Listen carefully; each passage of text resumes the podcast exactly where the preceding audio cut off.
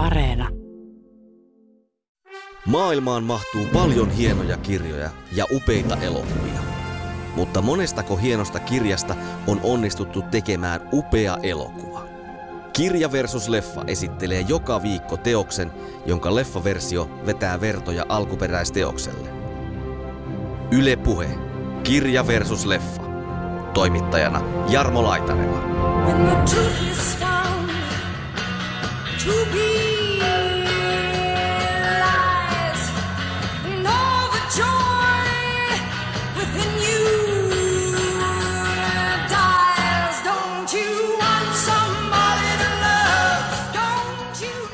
Thompsonhan on tämmöinen rokkitähti. Just ennen kuin aloitettiin tämä lähetys, niin mietittiin, että ei oikein mikään niin Thompsonin omista teoksista välttämättä saavuta ihan tätä tasoa. Mutta Hänestä tuli sitten tämmöinen portinvar Portinvartija. ja tällaiselle psykedeelliselle vallankumoukselle, joka sitten vaan jotenkin nahistui. maailma on muuttunut vielä paljon rumemmaksi kuin mitä Thompson yrittää Joo. kuvata. Et meillä on hämärtynyt todellisuuden ja, no anteeksi, termi kusetuksen raja aivan täysin. Miten pääsi käymään niin, että hippien kaunis ideologia kuoli niin nopeasti? Kirjassa kaiken näköistä voi periaatteessa saatavilla, jos sinulla on se vauraus ja omaisuus. Ja sehän niin kuin tavallaan Thompsonia tuntuu hirvittävän ja siksi hän pelkää, että hän jää kiinni tästä. Onkohan Timothy Leary sanoi, et, sanonut, että tuota, LSD on aine, joka aiheuttaa psykoottisia oireita ihmiset, jotka ei ole ottaneet sitä. Ja Pirates of the Caribbean hän on tietynlaista tämmöistä Raoul Dukein jatkoa. Että jollain tavalla hänen mielestä amerikkalainen ulema silti kituuttaa. Hmm. Äh, muistaakseni Vitsa oli siinä samassa haastattelussa, että, jos, että se olisi yksi hyvä syy nitistää se lopullisesti, että päästäisiin eroon hänen kaltaisistaan.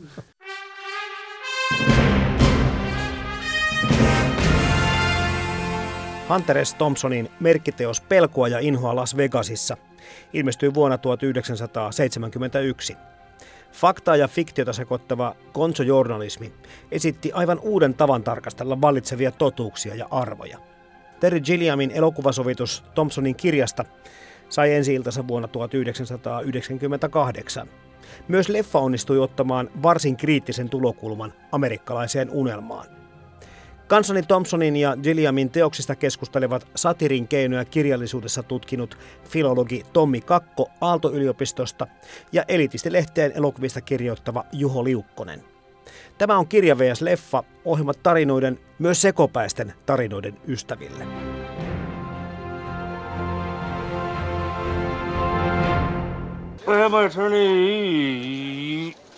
Pelkoa ja inhoa Las Vegasissa ilmestynyt 1971, niin oli kirja, joka jollain tavalla taas pysäytti Juho Liukkonen ja Tommi Kakko, niin en ollut aikaisemmin lukenut ja voisin kyllä sanoa, että en oikein sen jälkeenkään ihan vastaavaan törmännyt. No riippuu siitä, että tuota, minkä genren kirja yleensä lukee luultavasti. Se on tietyissä genreissä klassikko, ollut jo hyvin hyvin pitkään. Ähm, se on sellainen niin kuin oikeastaan kertomus siitä, kuinka 60-luku kuoli.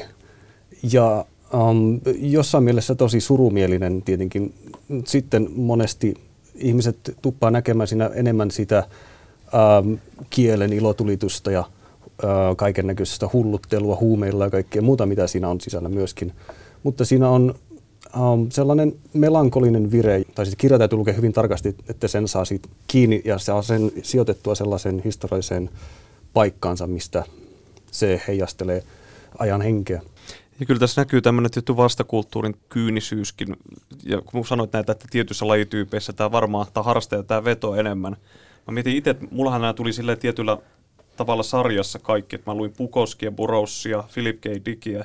Ja tietyllä tavalla nämä kaikki liittyy, ei tietenkään niin genreittäin tai tiettyjen asiasanojen kautta toisiinsa, mutta jonkunnäköinen tämmöinen epäusko niin kuin, ehkä niin kuin omaan yhteisöön tai siihen siihen, minkälaisia odotushorisontteja edes on omalle elämälle, niin tässähän myös niin kuin Thompsonin tai Raoul Dukein hahmo joutuu kohtaamaan, joutuu selkäseinään vasten sen, että, että hänellä oli joku unelma ja se alkaa lipua näppien läpi ja todennäköisesti se lipuu monella muillakin. Että hän havahtuu jotenkin tässä teoksena aikana. Mutta tämä, mitä Tommi tuohon oikeastaan tekisi mielenkiin lisätä tuohon, no, että mulla ainakin kävi niin, että se ensimmäinen lukukokemus ja katselukokemus keskittyi nimenomaan vähän niin kuin niihin huumeisiin ja siihen sekoiluun ja siihen hysteerisyyteen, mitä tässä molemmissa teoksissa on. Mutta toisella kierroksella niin tajusin sitten tota, aika paljon viittauksia Vietnamin sotaan, mm-hmm. Nixonin aikaan, ja, ja kun sä puhut tuosta 60-luvun lopusta, niin yhtäkkiä moraalin muuttumiseen ja tämmöiseen asiaan, niin se, se tuli vasta mun mielestä toisella kerroksella. Tämä on teos, mikä avautuu myöskin lukijalle ja katsojalle vähän hitaammin. Joo, ehdottomasti. Se voi lukea monteen kertaan monella eli eri tavalla. Mitä sanoit amerikkalaista unelmasta, niin näyttää siltä, että se on joko kuolemassa tai kuollut tai sitten väärät ihmiset koittaa sitä äh, saada kiinni jotenkin. Ja siinä on hauska kontrasti, niin kuin Thompsonin tulee Los Angelesista sellaisesta vastakulttuurin mekasta ja vitsalle, että on niin aika hyppy 50-luvun loppuun, kun tulee Las Vegasiin ja kävelee kasinon lattialla. Ja se on semmoinen konservatiivinen unelma, johon hän kävelee. Se on sitä, mitä niin kuin jotenkin... Mutta mulle tulee aina siitä, että Las Vegas on se paikka, jossa sä voit ostaa sen unelman. Kaikki on niin kuin tietyllä tavalla kaupan ja sitten tavallaan se sallii myös, että koska sulla on rahaa, sulla on legitimiteetti toimia tietyllä tavalla ja siellä jotenkin tämmöinen moraalinen kysymys hyvän ja pahan eroista katoaa tietyllä tavalla, mutta Thompson aikoo viedä sen ihan tappiin saakka. Eli jotenkin niin kuin tulee sellainen tunne jopa, että hän, hän käyttäytyy niin irvokkaasti, koska hän näkee, että itse asiassa nämä ihmiset vähän rajoitetummin tai maltillisemmin tekevät itse asiassa sitä, mitä hän tekee nyt täysillä. Ja hän haluaa paljastaa sen täydellisessä rumuudessaan sen Las Vegasin unelman. Well, why not? I mean. Worth doing right. This is the American dream in action.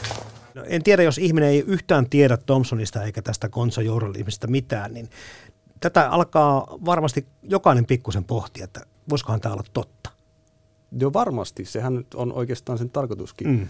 Ja siinä on, kirjassa on myös kohtauksia, jossa ne yrittää jekuttaa ihmisiä. Ne puhuu aivan kammottavia asioita ja koettavat vakuuttaa ihmiset siitä, että ne on täysiä hirviöitä. Ja suurin osa heistä uskoo, koska siinä on joku semmoinen idea, että kertoo pahimman mahdollisen tarinan ihmiselle, niin ihmiset uskoo. Ja se on jotenkin vaikuttaa sellaiselta ihan sisäiseltä vitsiltä siinä kirjassa Kyllä. myöskin. Sama juttu kanssa sen heidän häröilynsä kanssa on ne niin, että miten se taas se sitaatti meneekään, että jos rikos on tarpeeksi kauhea, niin sitä ei kukaan huomaa. Mm. Tai jotain sen tyyppistä. Kyllä. Ja, Joo. joo, ja siis toisaalta myös se, että me kulutetaan sitä nykyään kirjamuodossa, niin sehän hämärtyy vähän, että tähän painettiin kuitenkin Rolling Stone-lehteen, että hän oli toimittajana, mm-hmm. ja siihen tämä perustuu koko tämä jännite tässä, että hän aloittaa tämän matkansa toimittajana, ja toimittajalle tietenkin odotetaan, että hän käyttäytyy tietyllä tavalla, hän kunnioittaa tiettyjä sääntöjä, mutta tässä hän käytännössä ja koko konsojournalismissa, ainakin Thompsonin toteuttamana on koko ajan se juttu, että hän niin kuin tavallaan yrittää tuhota sen tämmöisen puhtaan journalismin ideaalin, objektiivinen journali, journalisti, joka tulee ja kunnioittaa kohdetta ja on nöyränä ja dokumentoi kuin kamera konsanaan objektiivisesti tapahtumia. Hän mieluummin sotkeutuu tilanteisiin, häiriköi, tekee itsestään sen numeron, ja oikeastaan ei pelkästään itsestään, vaan siitä hänen havainnoinnistaan tai hänen vainoharhastaan. Siitä tulee se juttu. Mutta hei, Tommi Kakko, Juho Liukkonen, eikö tässä ole pikkusen niinku semmoisia viittauksia tähän päivään, kun mietitte sitä, että mitä vaikka perinteinen journalismi tai media on ollut, että se on se kamera käännetty sinne tapahtumiin. Ja tässä se käännetään niin toisinpäin itseensä. Tänä päivänä on tapahtunut paljon tämän tyyppistä muutenkin. Että me eletään semmoisessa maailmassa, että aihe ei olekaan nyt se juttu, vaan se toimittaja voi olla se juttu tänäkin päivänä. Niin, brändijournalismi. Niin. Siis, onhan, siis kyllä se on ollut jo pitkän aikaa. Mä en tiedä, mistä, mistä sitä oikein syyttää tai mistä se johtuu, ei, onko se sitten huono tai hyvä asia. Mutta kyllä se on, mä itse asiassa ihan saman ajatuksen sain, mm. kun luin tätä, että itse asiassa tässä jotenkin enteiltiin jo Juuri sitä, näin. että Thompsonhan on tämmöinen rokkitähti. Just ennen kuin aloitettiin tämä lähetys, niin mietittiin, että ei oikein mikään niin Thompsonin omista teoksista välttämättä saavuta ihan tätä tasoa, mutta se ei ole välttämättä ihmekään, koska tässä hän käyttäytyy niin kuin rock-tähti, ei hän pureudu faktoihin, joita voi varmentaa Ne on kysymään. pikkutekijöitä, ne Kyllä. faktat tässä Kyllä. tarinassa. Joo, ei sillä ole mitään merkitystä tässä. Ja tavallaan sitä tietä voidaan kulkea vain tietty matkaa. Ja mä en tiedä sitten, että toisaalta mä mietin, että pärjäisikö, kun netissä sellaisi vähän artikkeleita ja jotkut kaipailee, että Thompsonin, miksei Thompsonin kaltaista toimittajaa ole enää tänä päivänä, tarvittaisiin tämmöinen ääni, joka haastaisi valtaa pitävät.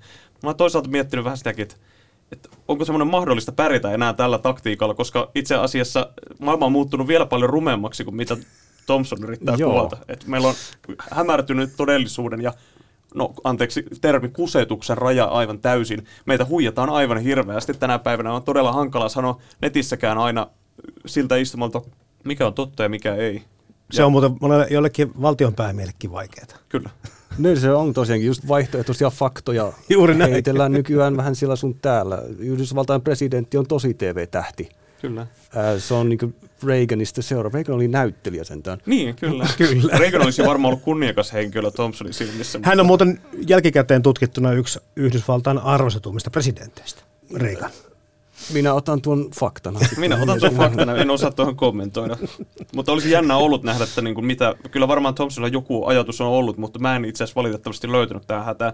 Trumpi ei varmaan ollut ilmiö, joka olisi jäänyt Tho- Thompsonilta huomaamatta, koska kyllä hänet Tuskinpa. 80-luvullakin tunnettiin jo hyvin vahvasti niin tuota, julkisuuden henkilönä. Mm. Aika synkkä ja traaginen pohjavire myöskin tästä tekstistä tulee aika nopeasti esille, jolloin se nauru on kyllä osittain vähän semmoista sisäänpäin nauramista myös. Nämä on semmoista kaoottista, absurdia, Juuri näin. jota on pakko nauraa, koska oikein muutakaan voi.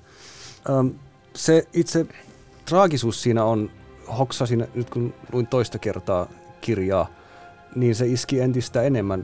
Öm, Thompson on jotenkin kauhean antinostalginen koko ajan siinä pinnassa, ja se haluaa elää hetkessä, ja sen kirjan kauneimmat osiot on just sellaista nostalgista pohdintaa, että miten me päädyttiin tänne, miten pääsi käymään niin, että hippien kaunis ideologia kuoli niin nopeasti. Ää, ja sitten siinä kohti ollaan vaan semmoisessa täydessä kaauksessa ja absurdissa tilassa, josta ei ole pakoa.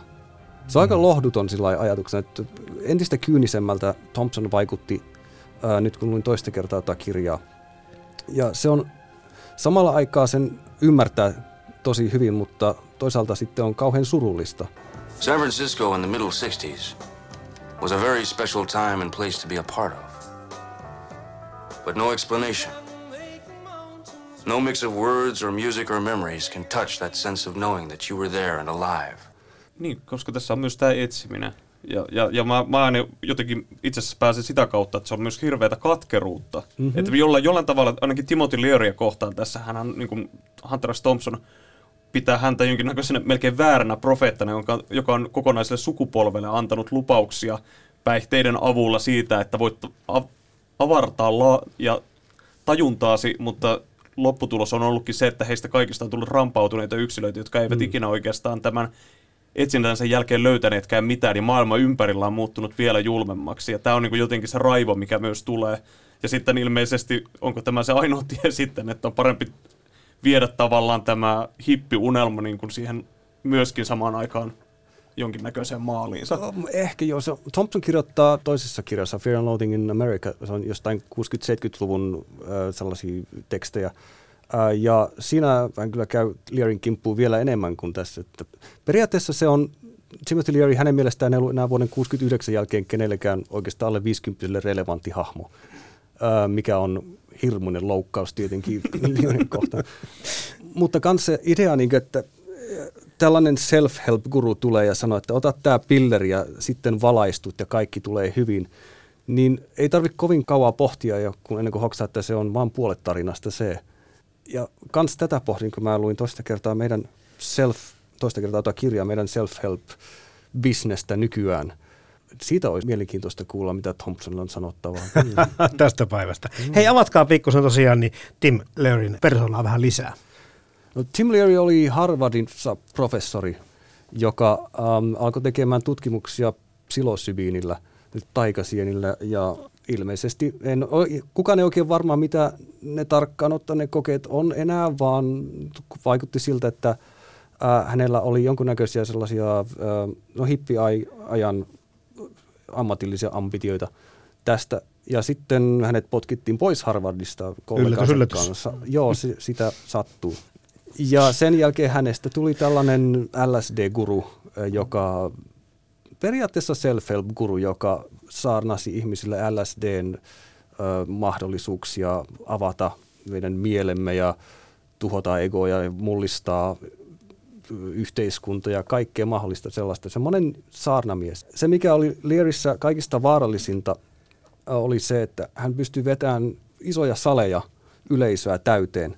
Plus sitten hän puhui LSDstä, jota pystyy valmistamaan miljoonia miljoonia hittejä aika helposti. Eli tässä on tällainen vallankumouksellinen lupaus jossain siellä horisontissa.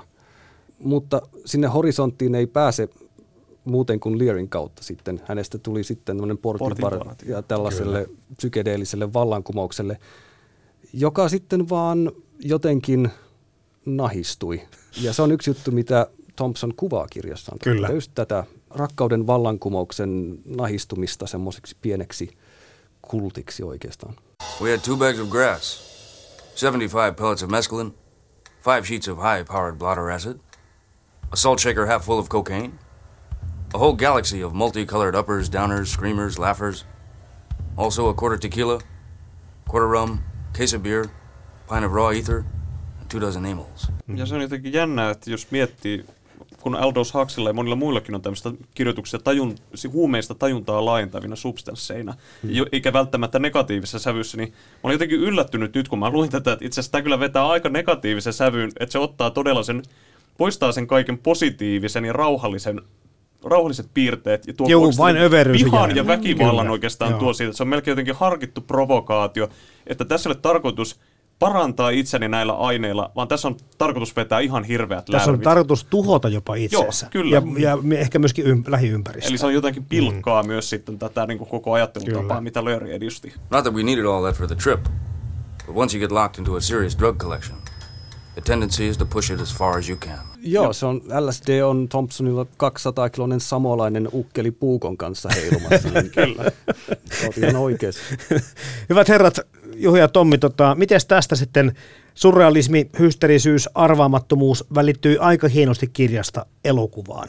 Ja moni pitää Terry Gilliamin leffaa myöskin ihan samalla tavalla mestariteoksena. Joo, mikä on eniten yllättävää tietysti, koska se ei ole ihan tyypillistä Uh, varsinkaan Terry Gilliamin elokuvissa, ja hän tykkää tehdä paljon adaptaatioita, uh, on, tai on tehnyt koko uransa ajan Don Quixotista, joka nyt sitten vai, sai vihdoinkin valmiiksi. Ne ei ollut hirveän ortodoksisia välttämättä sinne lähdeteokselle, mutta tässä itse asiassa noudatetaan hyvin paljon sitä, Kyllä. sitä alkuperäistä tarinaa. Siis hämmästyttävän paljon. Ja, ja sitten tämä kirja, kun on vielä in, itsessään haasteellinen, koska tässä painitaan tekstin tasolla, ja tämä on silläkin tavalla erikoinen journalistisesti ajateltuna, että siinä potkitaan valokuvaaja pois ja otetaan kuva, kuvittaja käyttöön, niin sitten tavallaan on se kilpailu koko ajan sen kanssa, että miten sä kuvitat sellaista, mitä ei oikeastaan ole hi- hirveän helppo kuvittaa. Ja tässä mennään sitten todella, käytetään jotenkin kaikki elokuvalliset tehostekeinot. Mun mielestä on melkein aika lähellä niin kuin sitä 90-luvun parasta aikaa, jolloin kaikki kokeellisen elokuvan piirteet yritettiin rummuttaa vaan yhtä aikaa mainstream-elokuvaan. Ja sitten jotenkin valtavirta yleisö pystyy ymmärtämään, koska ne on varjottu tämän huume, huumekuvauksien sisään. Se on tosi virkistävä ja jotenkin yllättävän hysteerisen hauskaa, vaikka ihan karmiva katselukokemus samaan aikaan. Joo, kyllä se on huomattavasti hauskempi mun mielestä kuin toi kirja. On. Koska siinä on, no kaikki on vedetty överiksi totta kai. Ja sitten ehkä sellainen vähän niin kuin taakse vetäytyvä idea on siinä, että okei, nyt meni kaikki överiksi, mitä sitten, mikä on Thompsonilla aina, mitä seuraavaksi tapahtuu, se on se juttu. Ja ne heräilyt niissä hotellihuoneissa on just mainioita sellaisia kohtauksia, missä pysähdytään pohtimaan. Ja sitten yksi juttu, mikä se leffa tuo minusta hyvin tähän mukaan on se, että koska Thompson on tällainen ikonoklastinen kirjailija, niin ähm, Gilliam osaa käyttää tätä kuvastoa, mikä Yhdysvaltain mediassa ja muualla on, just niinä ikoneina, joita vastaan sitten äh, Thompson heittää oman myrkkynsä. Kyllä, ja sitten semmoinen tietynlainen murros, mitä mäkin rupesin miettimään, että toisaalta visuaalisen tämmöisen journalismin tai esitystavojen ja kommunikaatioiden läsnäolo on paljon vielä vahvempaa 70-luvulla, kuinka ne TV-kuvastot todella ihan kirjaimellisesti pläsähtävät myös katsojan eteen tämmöisenä niin kuin hallusinatorisena juttuna. Sama hotellihuoneessa nähdään sotakoneita. Se on jotenkin tuntuu, että ei päästä enää... Niin niin kuin telkari on päällä koko ajan, että saa, saadaan niin se tuntu siihen. Mutta myös radio. Radio, Ja radio, on kyllä. Ja sitten musiikki Joo. kulkee outona tämmöisenä, jopa melkein miksi tai teipämäisenä virtana. Se ei koskaan oikeastaan meinaa lakata sieltä. Onhan elokuvassa hiljaisia hetkiäkin, silloin kun tavallaan Ei se, ole montaa. Joo, ei, ei, mutta siis on siellä. Mä, mä kuuntelin hyvin tarkkaan. Silloin kun ei- oikeasti se huumori loppuu elokuvasta ja alkaa tilanteet muuttua vielä uhkaavammiksi, kun ne ovat niissä hauskoissa kohtauksissa, niin silloin ne on itse asiassa aika hiljaisia. Varsinkin siellä lopussa, kun he ovat siellä ää, ravintolassa ja he uhkailevat sitä myyjää veitsellä. Ja No, se on hiljainen se on, kohta. Se on, se on todella Totta. hiljainen kohta. Siinä ei ole niin kuin mitään hauskaa siinä kohtauksessa. Me puhuttiinkin tuosta musiikista jo pikkusen, että ei ole paljon hiljaisia hetkiä, mutta tämä, tämä soundtrack on kiinnostava, mm. erittäin kiinnostava tässä leffassa. Ja musta tuntuu, että toi, niin kuin, ihan toi elokuvan aloitus on jo sellainen, että vähän haukkoo henkeä, että mitäs, mitäs kummaa. Sound of Music Niin, ja, ja mm, sitten kyllä. tämä, tämä niin kuin kaikki asiat, joista pidän. Ja Juuri. sitten eri roiskuu kuvaan, siinä leikataan alkutekstijaksossa ja näytet mielenosoitusliikkeitä. Aivan. Se on tosi ironinen. Mi- Mikä sai mut miettiä, että tähän, mikä on myös hassua myös tässä leffassa, mikä kirjassa ei välity, mutta ja mä en tiedä, miten vahvasti se on leffankaan harkittu asia, mutta hän lähtevät siis Los Angelesista Holly- Hollywoodin niin kuin läheltä, unelmatehtaan läheltä, kohti Las Vegasia, Kyllä. joka on tämmöinen mennyt maailma, oma, niin kuin, oma sirkuksensa tai Disneylandissa, jossa on myyty toisenlaista amerikkalaista unelmaa. Oh, God. Did you eat all this acid? That's right. Music! Tämä kertoja ja päähenkilön suhde, että et onko tämä niinku, tää tarina, tässä leffassa mietin vielä vahvemmin kuin tuossa kirjassa sitä, että onko tämä niinku tarina tästä dokumentin teosta vai onko tämä kirja ja elokuva, niin ne on itse dokumentteja. No kirja muistaakseni julkaistiin Raoul Duke-nimellä alun perin, ö, eri salanimellä, niin kuin monet tämän tyyppiset kirjat monesti julkaistaan ennen kuin niistä tulee suosittuja ja sitten ö, täytyy käydä pankissa lunastaan shekit. Mutta oikeastaan tähän lähti, niinku, siis toi gonzoilu lähti Thompsonin jutusta, jossa se kuvaili Kentucky Derby hevoskilpailuja, joka on sellainen instituutio. Ja sen sijaan, että hän olisi kuvannut sitä itse kisaa, niin hän alkoi katsoa niitä ihmisiä, jotka oli katsomoissa. Ja niin Stedmanin kuvitus tuli siihen mukaan. Kammottavia, groteskeja ihmisiä, kaikki ihan tillintallin päissään häviämässä rahaa tällaisessa kauheassa eläinten rääkkäyskisassa. Totta kai sen jälkeen sitten jutun lopussa, koska ne nyt sekoilee siellä, minkä ajan seka- sekoilevat, niin huomaavat, että he itse ovat muuttuneet kanssamallisiksi hirviöiksi ja juttu on sitten lopulta kertoo heistä. Eli voisi sanoa, että se on, onko se jutusta vai kirjoittajasta? Totta kai se on kirjoittajasta itsestään. Se on Thompsonista kertova juttu. On jotain kauhean romanttista sellaista, että se Thompsonin tapa hahmottaa maailmaa on se ainoa juttu, mitä me siinä oikeastaan nähdään. Kans nämä, niin kuin puhutaan faktoista ja muista, niin jossain vaiheessa ne täytyy vaan heittää, laittaa sivuun, koska on kysymys nimenomaan siitä, mitä Thompson havaitsee. Jotenkin se voisi perustella sillä niin jollakin journalistisella kommervenkillä sanomalla, että no sehän on luultavasti paljon rehellisempi tapa raportoida, mitä näkee ympärillään, jos nimenomaan keskittyy omaan havaintoinsa ja siihen, kuinka se joskus on vääristynyt. Kyllä, kyllä. Mikä on tietysti tämmöinen ristiriita aina tuo, niin kuin journalistisessa perinteessä, että missä vaiheessa se oma tulkinta on jo liioiteltua suhteessa ja tämä faktojen tarkistus. Mutta jokainen uutinen on tulkinta. Kyllä. Jokaisen kynästä jonkun kynästä lähtenyt ja se aina värittyy jonkin verran vähän tai joskus vähän enemmän. Niin. Siinä oli just sanomasta, että siinä on eri asteita. Jotkut tulkinnat on, no taas mietin Trumpia. Hänen tulkintansa asioista on monesti päinvastainen kuin monen muun äh, journalistin ja sitten äh, Jenkeissäkin nyt on sellainen vastakkainasettelu totta kai, niin periaatteessa Trumpin lehdistötilaisuudet on sellaisia, että se sättii jotain CNN siitä, kuinka he kirjoittavat valheita ja sitten se loppuu. provokaatiota tässä on, ja tässähän luovutaan koko ajan siitä toimittajan identiteetistä. Mm. Eli sillä tavalla että jotenkin tuntuu, että haluaa, täällä halutaan myös nälviä sitä semmoista mm. Totuuden, siis siitä huolimatta, vaikka nyt Thompson on vakuutellut jälkikäteen nyt 90 prosenttia tai enemmän, niin hyvin hankalahan sitä sanoa, ja oikeastaan sillä ei ole mitään väliä sen teoksen ymmärtämisen kannalta, että tapahtuuko vai pääasia, että me jollain tavalla ajatellaan tai uskotaan tätä kirjaa lukiessa. Mutta leffassa tietysti on vaan niin outoa katsoa sitä, koska siinä on jo niin kuin tavallaan filtteri välissä. Me tiedetään, että se on näyteltyä, se ei ole niin kuin tavallaan, siinä ei ole minkäännäköistä semmoista suoraa linkkiä nämä oikeisiin tapahtumiin. Ja siksi mä mietin, että mikä se motiivi on ollut tehdä sitä Killiamille. Muutakin kuin se, että se on rakkaus tietysti teoks, teokseen ja halu kuvata myös tämmöistä tiettyä pettymystä. Tuo romantiikka juttu on hirveän kiinnostava, koska mun mielestä koko se Amerikan, kun mainitsit aiemmin, että se on jotenkin romanttista tämä koko hänen, hänen kirjoitustyylinsä, niin hän, hän on hirveän niin kuin romanttinen suhteessa tähän amerikkalaisen unelman katoamiseen. Se on niin kuin, se koko tämmöinen tieromaanimainen etsintä ja semmoinen, mikä on katoamassa, niin se on, siinä on jotain semmoista, niin kuin se, että hän ei vihaa varsinaisesti amerikkalaista unelmaa, mm. mutta koska sitä ei voi saada, niin ehkä siitä täytyisi luopua. Kyllä. Eli se on todella tämmöinen katkeran suloinen. Joo. Ja vanhaan tämmöiseen kirjallisuustraditioon, niin melkein tämmöinen jotenkin hänen niin kuin esikuvinsa Hemingwayhin ja, tai Fitzgeraldiin, niin sieltähän hän ammentaa tämmöistä samanlaista pettymystä tietyllä tavalla kanssa. Joo, totta. Se on, jossain haastattelussa Thompson sanoi, että hän kuitenkin tunnistaa, että Yhdysvallat on semmoinen paikka, jossa hän voi toimia. Jotenkin ihmeessä hän voi vaan niin kuin, olla ja tehdä näitä asioita Yhdysvalloissa, että jollain tavalla hänen mielestä amerikkalainen ulema silti kituuttaa. Hmm. Äh, muistaakseni Vitsa oli siinä samassa haastattelussa, että, jos, että se olisi yksi hyvä syy nitistää se lopullisesti, että päästäisiin eroon hänen kaltaisistaan kirjailijoista.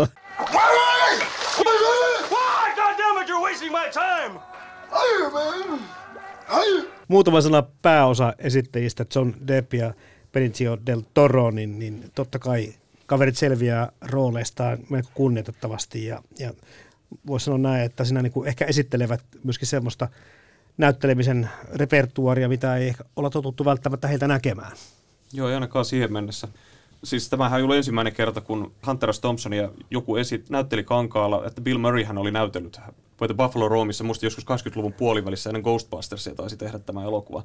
Hunter S. Thompson ei pitänyt siitä, koska hänen mielestä se, oli, se elokuva oli vähän liian tämmöinen sarjakuvamainen ja strippimään, että se ei vastannut hänen tekstiensä tasoa. Se ei jotenkin tämmöiseksi anekdoottien tasoksi, tasolle enemmän kuin, että se olisi mukaillut hänen tekstejä. Mutta Bill Murrayn kanssa ilmeisesti heillä oli jonkunnäköinen ystävyyssuhde kanssa, ja samalla tapaa kuin Johnny Deppillä myöhemmin, niin se oli myös aika äärimmäinen, eli kun Thompsonhan, Thompsonhan ei varsinaisesti, se tiedetään joka tapauksessa, oliko nämä kirjan asiat totta vai ei, tai tapahtumat, niin sitten kyllä tiedetään ja on dokumentoitu laajasti, että hän oli myös aika rasavilli ihminen. Hän tykkäsi käyttää päihteitä, hän ei missään nimessä vastustanut sitä ja koki se jotenkin luonnolliseksi tapaksi olla.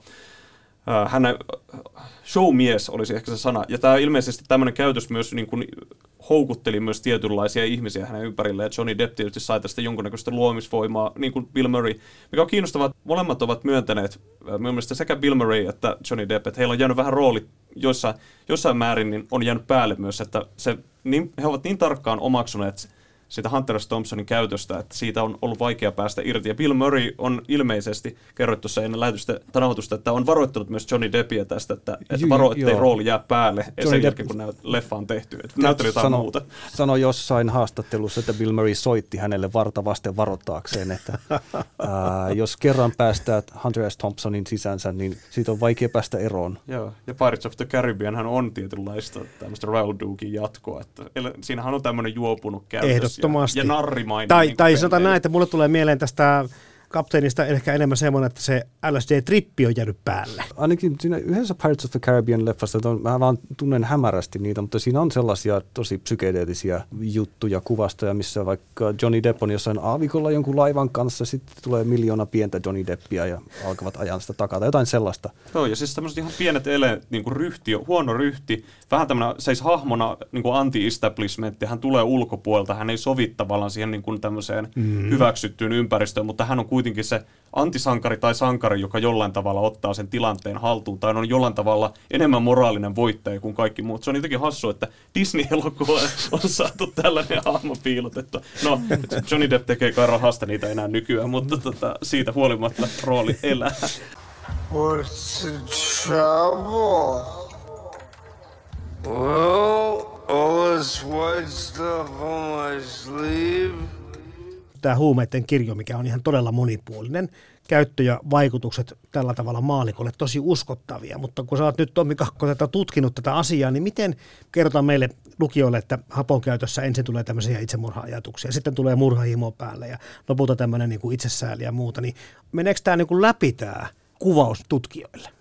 Ehkä niin kuvauksina musta tuntuu tuossa vaiheessa, äh, kun kuvaillaan äh, tuon Dr. Gonzon äh, älytöntä happopläjäystä, niin siinä on vähän huumoria mukana. Luulisin, että tuollaisia itsetutkiskelujuttuja, tällaisia tunnetaan ainakin kirjallisuudessa sellaisena tosi itsetutkiskelevaisena aineena, joka aiheuttaa sellaista itseanalyysiä. Ja totta kai terapiakäytössä esimerkiksi Timothy Leary hän tältä pohjalta aloitti, että tällaista että kaavailtiin terapiakäyttöön ja mitä se on, jos ei itse tutkiskelua. Ähm, itse tutkiskelua on kaikenlaista tietenkin. Jos ei pidä löytämästä, niin saattaa olla, että tulee itsetuhoisia ajatuksia, mutta mm. sitten siinä mielessä sen, äh, siinä tapauksessa totta kai sitten täytyy olla joku terapeutti messissä, joka osaa tehdä taikojaan, että ettei mitään pahaa satu. Ää, mutta yksi juttu, mikä tuossa kirjan muodossa on ö, tosi mielenkiintoista, on se, yleensä tällaiset niin kuin huumausainekirjallisuudessa, jos sitä voi pitää omana genrenä ja miksipä ei, niin täl, siinä on tällainen aika simppeli niin rakenne. Ensin ö, löydetään joku huumausaine ja sitten aletaan nauttimaan siitä ja sitten ehkä se koukuttaa, luultavasti koukuttaa ja sen jälkeen huomataankin, että hupsista hei ja nyt onkin mennyt överiksi ja sitten koitetaan päästä eroon siitä riippuvuudesta ja sitten lopussa ö, henki, päähenkilö pelastuu sillä, että hän pääsee eroon huumausaineesta. Se on semmoinen moraalinen tarina, semmoinen kaari, joka näkyy ihan niin kuin jostain Thomas de Quincyn ö, englantilaisen opiumin käyttäjän tunnustuksia kirjasta ihan nykyaikaan, kun katsoo, katsoo vaikka no, iltapäivälehdistä näitä kertomuksia, niin se on samanlainen kaari yleensä. Tai lukee jääkiekko, jääkiekkoilijoiden elämänkertoja. Vaikkapa joo. Ähm, niin se näyttää siltä, että se on niin se äh, niin standardimuoto tälle. Äh, ja Thompsonin kirjassa nyt on, ensinnäkin siellä on niin paljon erilaisia huumausaineita, jotkut ta- taitaa olla myös fiktiivisiä, äh, mutta niitä on niin paljon ja minkä näköistä sellaista moraalista kaarta ei oikeastaan ole. Mm. Ja se tuntuu, että se on se koko kirjan pointti. Ja siinä niin kuin subvertoidaan tuollainen niin kuin standardikertomus sillä tavalla. Itse ne kuvaukset on, no, musta tuntuu, että niihin tulisi ehkä asennoitua samalla tavalla kuin Thompsonin journalismiin. Ehkä. Voi kuvitella, että ne on, niin ne on saaneet inspiraationsa tiettyjen aineiden käytöstä, koska Thompson oli kuuluisa siitä, että hän ähm, käytti eksessiivisesti kaiken näköistä kamaa. Mutta itse kuvauksena sitten, niin en tiedä, onko mulla sitten mun, ja mun perspektiivi vähän erilainen, koska mä en ajattele sillä, että pitäisikö niitä pitää uskottavina vaiko ei. No mä, mä enemmänkin mietin, että kuinka ne sopii äm, koko genren niin kuin, ä, kielen käyttöön yleensä.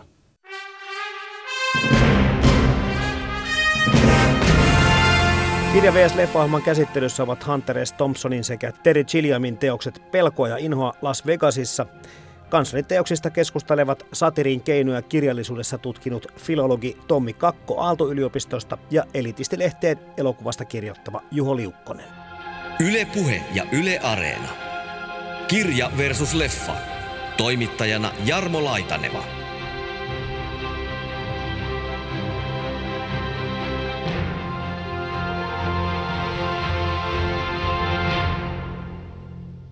Mun mielestä tässähän myös pelataan tällä kahdenlaisella hysteerillä, että on jopa liian avoin suhde. Että se niinku, tää on vähän niin kuin kritiikkiä molempiin suuntiin. Liian niin kuin avoin suhde ja niin kuin tämmöinen huumeiden romantisointi, niiden päihdyttävän vaikutuksen niin kuin kustannuksella pilailu. Mutta sitten tavallaan se on hauska myös se kohtaus, kun Raul menee Gonzon kanssa tähän äh, huume, huumevalistusseminaariin. Aa. Ja siellä itse asiassa on ilmeisesti tuossa leffassa, mä en, jos mä en väärin huomannut, niin näytetään Reefer Madnessia, joka on tämmöinen tunnettu, todella hysteerinen, aivan siis poskettomia äh, väitteitä huumeiden käytöstä esittävä elokuva. Mä en ota siis kantaa siihen, jokainen saa nyt olla kuuntelijoista sitä mieltä, mitä haluaa huumeista, mutta se, että niin kun, kuten tässä kirjastakin sanotaan, että kun tunnistat huumeiden horjan, niin hän etsii, no siis nämä on aivan kauheita nämä jutut, siis, mutta että hän mun on pakko lukea tämä kohtaus, koska mä osaa keksiä tällaista päästä. Et näe hänen silmien hampurillien takaa, mutta hänen rystysensä ovat valkoiset sisäisestä jännityksestä ja hänen nousunsa ovat kovettuneet kuivuneesta siemennesteestä, koska hän joutuu jatkuvasti vetämään käteen silloin, kun ei löydä raiskattavia naisia. Siis tämmöistä ihan niin kuin mm-hmm. järjetöntä, mikä on tavallaan hauskaa. Niin, se osa Sa- Kyllä, ja siis, ja siis vielä tämä on nyt se kuvailu, mitä tästä huumepropagandasta kerrotaan, mutta kun Thompson rupeaa kuvailemaan sitä poliisijoukkoa tai näitä viranomaisia, jotka ovat siellä seminaarissa, he ovat kanssa myös tämmöisessä huumehorkassa. Hän niin puhuu, että nämä, nämä on jotenkin todella Joukkopsykoosissa. Joukkopsykoosissa mm, saavat tietynlaista huumeen kaltaista nautintoa siitä liturgiasta, mitä heille annetaan. Ja se otetaan sellaisena.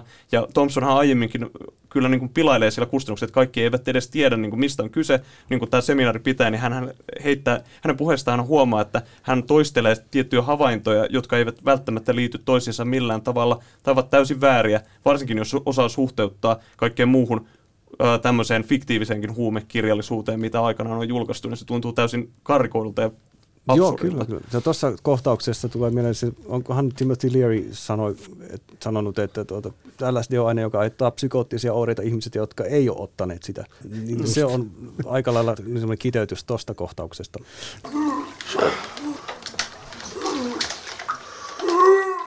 Mutta näistä teemoista on pakko vähän keskustella. Tuossa tulikin tämä, että tämähän toimii tämä teos tosiaankin niin kuin osana niin kuin hyvää huumevalistusta, mutta sitten tosiaan niin kuin toisaalta taas sitten näyttää tästä, mitä on puhuttukin amerikkalaisen yhteiskunnan varjopuolia ja, ja paljastaa toisenlaista todellisuutta upeasti, mutta Ehkä jos voisi kommentoida tuohon aikaisempaan, mitä just sanoit, niin mä oon esimerkiksi keskustellut huumevalistustyötä tekevien ihmisten kanssa.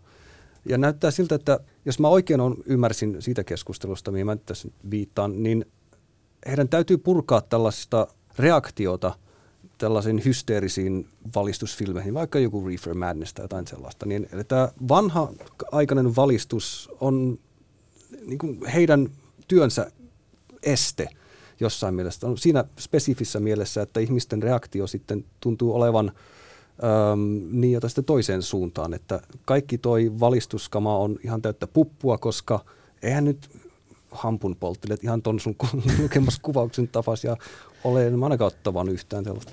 Ö, niin, mutta sitten niin se reaktio siihen, siihen niin kuin yltiöpaniikki ja lietsovaan valistukseen on, on niistä niin vahva.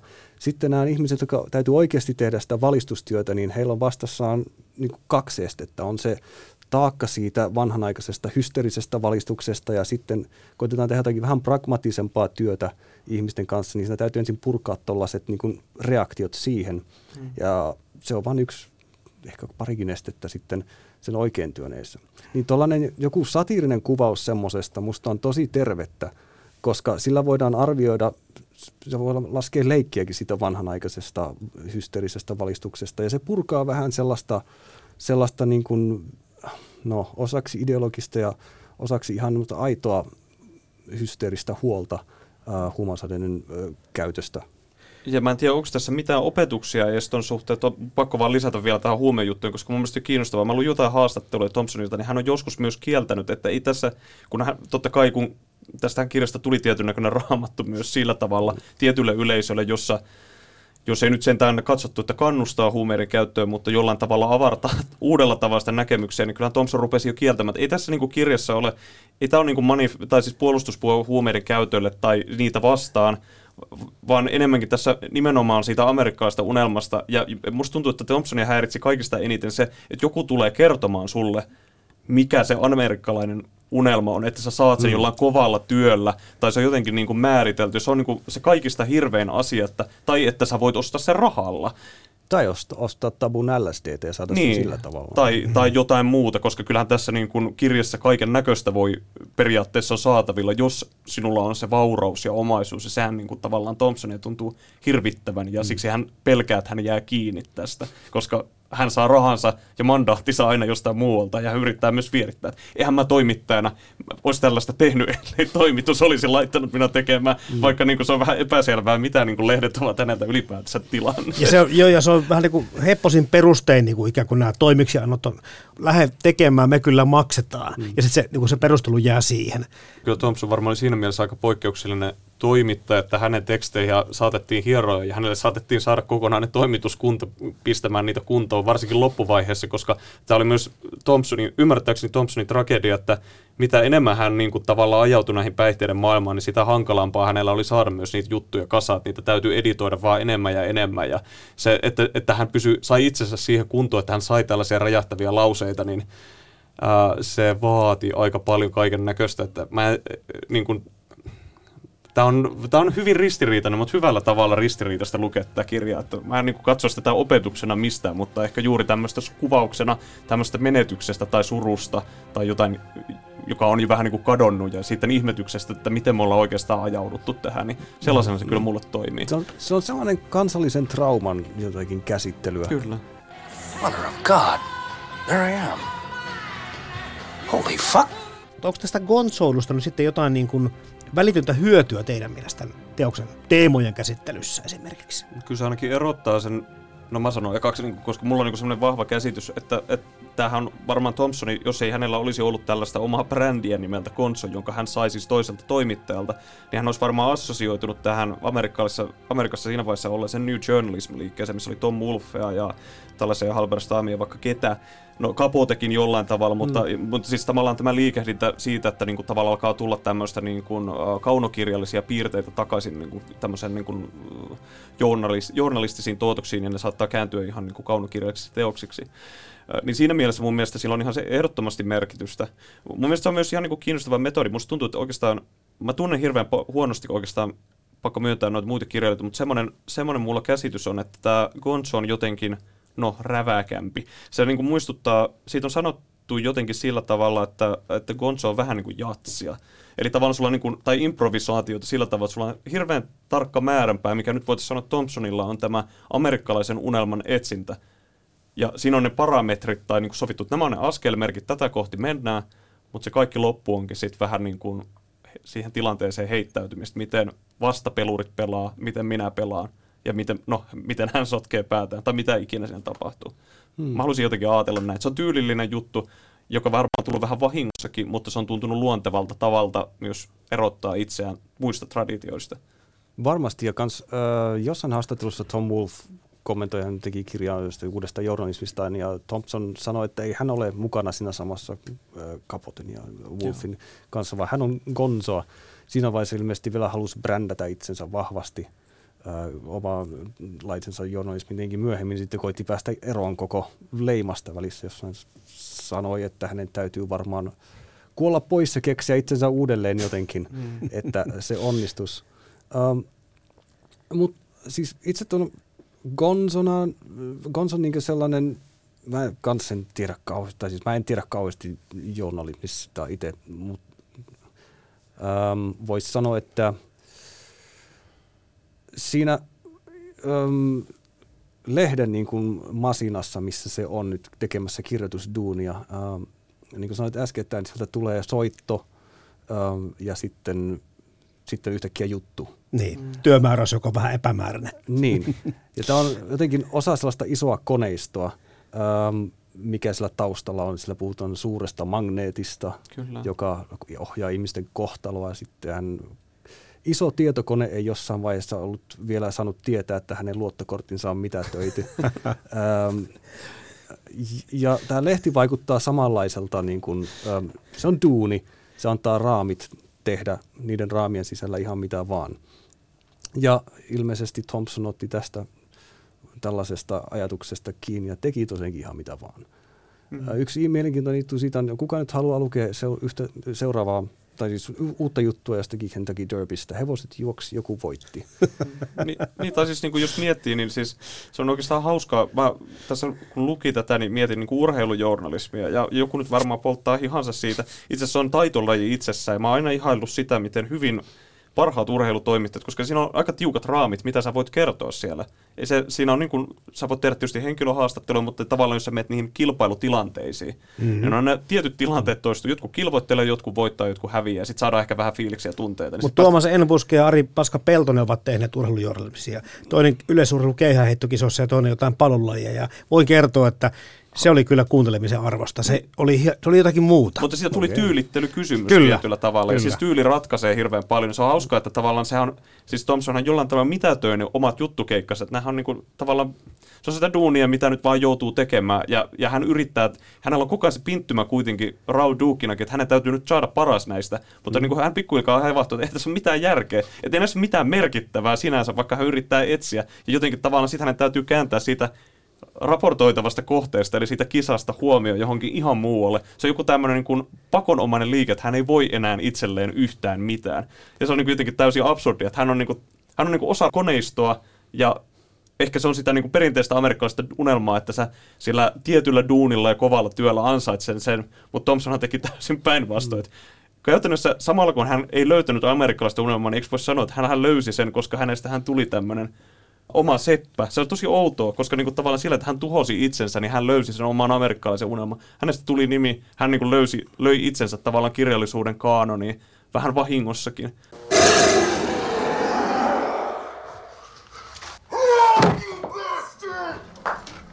Base, base man, you want this?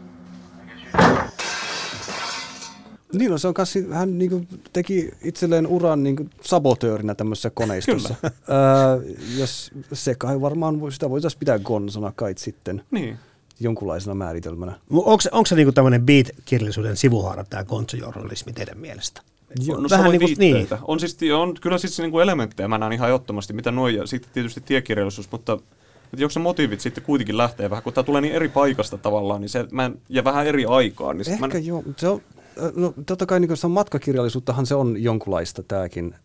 Mutta sitten yksi kirja, joka tulee mieleen, tai en tiedä onko, ei varmaan olla mainittu vielä William Burroughs, Mm. Joo. joka, tässä on hyvin paljon minusta samaa kuin William Burroughsin teoksissa. Ähm, ja se johtuu osaksi siitä, jos, että tuo pystyy, palautan taas alusta. Ähm, William Burroughsin kirjat on omituisia, ne mitkä me tunnetaan niin alaston lounas, mutta jos- Loistava teos. on. Mm. Mutta jos aloittaa lukemaan vaikka hänen, taisi olla eka teos Junkie, joo. Ö, ja mä oon aina lukenut niin Junkia. Se on semmoinen tosi suoraviivainen kertomus Burroughsin elämästä narkkarina ö, ja tuholaistorjujana myöskin välissä. Mutta sitten tämä jotenkin se kirja niin pariutuu ton ö, alastoman lounaan kanssa niin, että ne molemmat kuvaa kokemuksen niin eri tasoja. Ja äh, äh, Junkie on sellainen tosi äh, melkein Hemingway-mäinen kuvaus. Menin sinne ja tein tätä ja sitten tapahtui näin. Kun taas sitten äh, Alaston lounas menee ihan surrealistiseksi, absurdiksi, semmoiseksi... Aika ja paikka häviää ja sä et enää oikein Joo. ymmärrä missä Mm. ollaan, mutta se tunnetila ja inho on hyvin vahva ja semmoinen nollapiste. Joo, mä sain Joo, kiinni. Semmoinen, se on semmoinen tekstikudelma, joka tekee just noin kuin sanoit. Mm. Ja sitten kun lukee niiden valossa sitten äm, tätä Thompsonin teosta, niin hoksaa, että siinä voisi olla sellainen kultainen keskitie Burroughsin junkie-tyylin kautta Hemingwayn, jota Thompson ihanoi, ja sitten tuollaisen alastoman lounaan äm, absurdin tekstin niin välillä. Kyllä. Että siinä mielessä, jos Burroughsia pidetään biittinä, niin sellaisen linkin mä ainakin osaan vetää siihen. Kyllä, ja sitten myös, ja sitten Borossin kyllä tulee tämäkin, että Borossinkin vaikka kova humerikäyttäjä pääsi kyllä niistä, eikö se päässyt eroon niistä kuitenkin loppujen lopuksi, ne pystyi lopettamaan narkkaamisen sitten, mulla on sellainen käsitys. No mutta joka tapauksessa ei anna kirveen ruususta kuvaa koskaan huumeiden No, ei käytössä, että anna, mä, ei, siis ei. jopa vielä rankemman kuvan kuin mitä, mutta toisaalta substanssit oli vähän erilaisia. No totta. Että, että, mutta rumaa jälkeä tulee molemmissa kirjoissa joka tapauksessa piirit, joihin joudutaan. Niin itse asiassa kun miettii, että ne on vähän niin kuin samalla aika, ei ihan samalla aika-akselilla, mutta tässä on niin kuin jännä myös tämä juonne, että tietysti tämä on just tämä on niin kuin loppu tavallaan nyt sille kaikelle rakkauden kesälle. Kun miettii koko 60-luvun, niin onhan siellä aina ollut semmoinen omituinen vihan ja tuhon niin kuin juonne siinä rakkauden ja tämmöisen yhteenkuuluvuuden sisällä. Että kyllähän okkultismi rupesi kiinnostamaan. Ja sitten tietysti kaikki väkivaltaisuudet politiikasta, pettymyksiä koetaan ihan Kennedystä lähtien. Joo, Ja oli tietysti sota. on niinku outo, Mm. niin, ja sitten no Mansonit mainittiin jo monta Kyllä. kertaa. Ja sitten nämä on niinku festivaalilla tapahtunut, onko se Altamontin mm-hmm. tämä festivaali väkivaltaisen Rolling Stonesin. Joo. Tietysti flirttailut tietysti kanssa satanististen liikkeiden kanssa, jotka ei itsessään ole pahoja, mutta tavallaan, että kun miettii vaan tavallaan millaisilla kielipeleillä pelataan, niin ne maailmat olivat olemassa yhtä aikaa. Niinpä. Siksi, tai nyt oikeastaan tajuu, että se on aika hassu, että se juonne on kyllä tässä kirjassa, mutta mä oon niin enemmän yllättynyt siitä, että se on niin suuri shokki Thompsonille tässä, tai Raul Dukin hahmolle tämä Aha. koko asia. Koska hänellä on, siksi siellä hän on jotenkin tosi roman, romantisoi edelleen tässä kirjassa. Että se oli niin kuin, se 60, 60-luku oli hänelle San Franciscossa jotenkin tämmöistä autuasta aikaa, jossa hän ei oikeastaan näe mitään erityisen pahaa muuta kuin se, että hän oli vain sume, täydessä sumussa siinä. Että se on niin karvas se pettymys. Hmm. Mutta tietysti aika oli täysin erilainen. Mä tiedän jo aivan liikaa siinä suhteessa, mitä ehkä hän. Niin on ehkä jo enemmän perspektiiviä siihen Kyllä. ja myöskään ei elänyt sitä, ei kokenut sitä niin idealismin kipinää, mikä kaikilla tuntuu olevan. Öö, Ja sen takia ehkä ei joutunut pettymään niin pahasti, kun sitä tarkastelee kaukaa. As your attorney, I advise you to take a hit out of the little brown bottle in my shaving kit. Tommi Kakko, Juho Liukkonen. Kirja on kestänyt aikaa erittäin hyvin 1971 vuodesta lähtien tähän päivään. Mutta niin on myöskin Terry Gilliamin leffa. Mitkä on teidän arviot siitä, että miten näiden teosten niin kuin merkitys tai merkitykset tulee muuttumaan tai säilymään? Ehkä mä puhun tuosta kirjasta enemmänkin. Ja siinä tapauksessa aina kun tällainen teos tulee vastaan niin kuin ajankuvauksena ja nuin syväluotaavana ja tarkkana ajankuvauksena, niin sitä totta kai yrittää sitten jotenkin sovittaa nykyaikaan, että mitä vaikka Thompson tuumaisi nykypolitiikasta ja Trumpista ja muusta tällaisesta. Ja mä koitan tehdä sitä pikkasen, tai koitin tehdä sitä pikkasen, mutta epäonnistuin aivan surkeasti, koska äm, aika on niin erilainen. Musta tuntuu, että Thompsonin kirja on kulttuurihistoriallinen tutkielma tuosta ajanjaksosta ja sen asenteista. Ja se on jotenkin hyvin spesifi omalla niin paikallaan no mun mielestä, että miten se muuttuu, miten nyt historialliset dokumentit muuttuu, tulkinnat muuttuu, meidän omat asenteet muuttuu. Ähm, luultavasti me ei enää lueta sitä niin kauhulla, kun aikaisemmat sukupolvet on sitä lukeneet. Ja niin kuin sanoit äskettäin, niin, niin äh, se pettymys on pikkasen jo laantunut. Meillä on ihan uusia pettymyksiä, joita käsitellä. Joo, sama, samat ajatukset itsellä. Oikeastaan mä, mä lähden toistelemaan niitä. Joskin se ainoa, mikä mulla on kyllä sanottava, että, että jollain tavalla se on kyllä tuossa kirjassa hämmentävää myös samaan aikaan, että, tai mua hämmentää nyt, kun mä katson, että, että, että jos ne kirjan tapahtumat on totta, ja jos tämmöistä toimintaa olisi tänä päivänä, Toms, ja ne olisi oikeasti kaikki, mitä he tekivät, olisi totta, niin mä luulen, että he ei selviä siitä ihan erityisen niin kuin puhtain paperin, koska tällaista niin kuin häiriökäyttäytymistä ei enää niin kuin katsottaisi mitenkään edes rockstara-meiningillä hyvällä. Mm. No, se siitä. Mä yritän miettiä vasta leffan asemaa, koska siis se on kyllä mun mielestä erinomainen, mutta sitten näissä on aina vähän se ongelma, että no kulttielokuvat elää niin kuin semmoista omaa painoaan ja ainoa, mikä sen pitää hengissä, että ihmiset totovat ja löytää sen. Mä, mä en niin oikein tiedä. Mä en niin näe sillä semmoista kulttuurihistoriallista merkitystä. Se mukailee ja on jollain tavalla hyvinkin niin tämmöistä hyvä esimerkki 90-luvun tämmöisestä eksessiivisestä niin kuin visuaalisesta tykittämisestä. Mutta sitten oli myös tosiaan Oliver Stonein Natural Born Killers, joka on vähän samanlaista. Ja sitten 2000-luvulla ollaan menty tämmöiseen ihan maksimalismiin monissa suunnissa vaikka ihan täysin erilainen elokuva, niin kyllä mä väkisin mietin, ja eri teemoja käsittelevä elokuva, niin kyllä mä mietin Kaspar Noe Enter the Voidia vähän, kun mä katsoin, tota, että kamerat pyörii, valot sykkii joka suunnasta, mennään tosi vahvasti semmoisen kokemuksellisuuden tunteeseen. Mutta oliko se siitä hirveän niin kuin surullinen juttu, jos siitä ei enää muistettaisi? en mä tiedä. siis hienoa, että ihmiset katsoo. En mä tiedä, niin kuin, voiko keneltäkään odottaa, tai että onko se tärkeää, että ne elokuva tai kirja pysyy niin kuin vuosisatojen päästä merkittävänä, että jos, kunhan se vaan puhuu ihmiselle niin kuin sillä hetkellä jollain tavalla, tai sä löydät jotain relevanssia siinä hetkessä, niin ehkä se riittää. What kind of rat bastard psychotic would play that song right now at this moment? Onko niin kuin tämän perinteen jatkajia? Mä mietin tätä, kun niin. mä Koska ei, tätä Gonzoa siis ylipäätään. Niin, yle, niin, no joo, Gonzoa ehkä, mutta sitten ajatellaan, miten otti tota Thompson kiinni tuosta ajasta ja tuon ajan loppumisesta. Mulla tulee kaksi ihmistä mieleen. Toinen on jostain kumman syystä Noam Chomsky, joka äm, näissä enemmän poliittisissa analyyseissaan, niin mitä mä näen sen tekevän, ää, en tiedä onko sitten mun oma ideologinen koneisto tässä käynnissä, mutta mun, mun mielestä se listaa faktoja ja siitä, kuinka yhdestä tilanteesta päästiin toiseen tilanteeseen jossakin aivan karmaisevassa tapauksessa, missä Yhdysvallat esimerkiksi teki jonkun poliittisen liikkeen, jonka takia – tuhansia ihmisiä kuoli jossain toisella puolella maailmaa. Se on yksi. Mä en oikein ole tyytyväinen siihen, että Noam Chomsky olisi Hunter Thompsonin työn jatkaja, koska se vaan kuulostaa väärältä. Toinen tyyppi, joka tuli mieleen London Review of Booksissa, Elliot Weinberger, kirjoittaa sellaisia, tai no se on kirjoittanut kaksi sellaista, niin kuin, toivottavasti niistä tulee kolumneja, jossa se listaa niin kuin viikko Trumpin hallinnon aika jossa on semmoisia lyhyitä kappaleita kaiken näköisistä absurdista tapahtumista, mitä on tapahtunut. Trump tapasi Nobelin rauhanpalkinnon saajan eikä tunnistanut, kuka se oli, ja kyseli, että sä oot saanut sellaisen, mäkin haluaisin sellaisen, kiva. Ja tuolla on ton tyyppisiä niin tosi episodisia pieniä havaintoja siitä hulluudesta, joka siinä hallinnossa äm, näyttää olevan arkipäivää.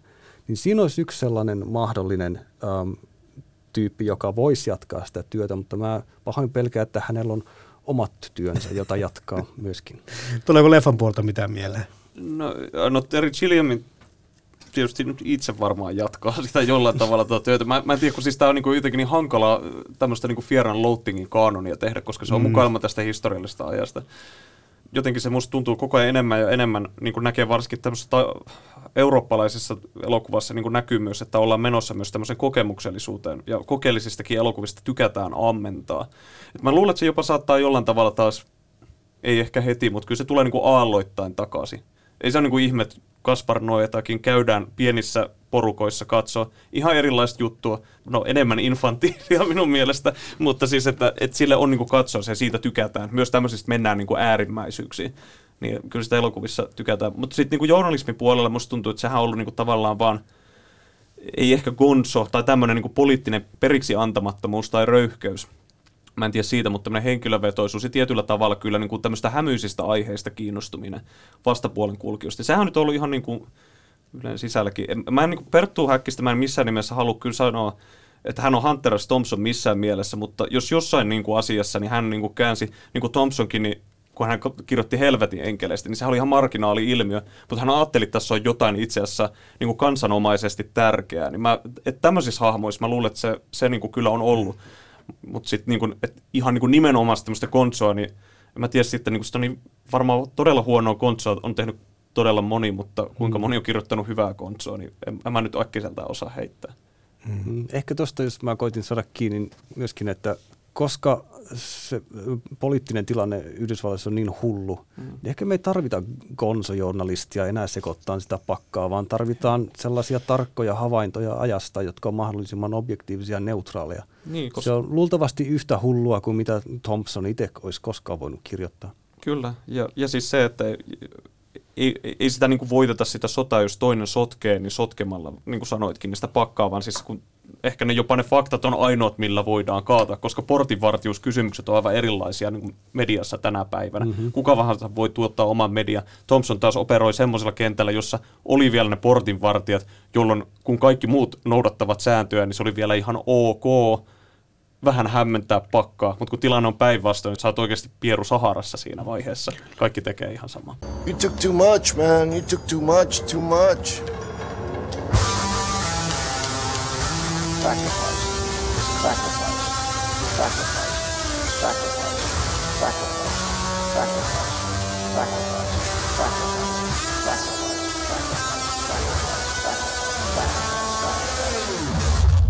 Jesus, that stuff got right on top of you, didn't it? Maailmaan mahtuu paljon hienoja kirjoja ja upeita elokuvia.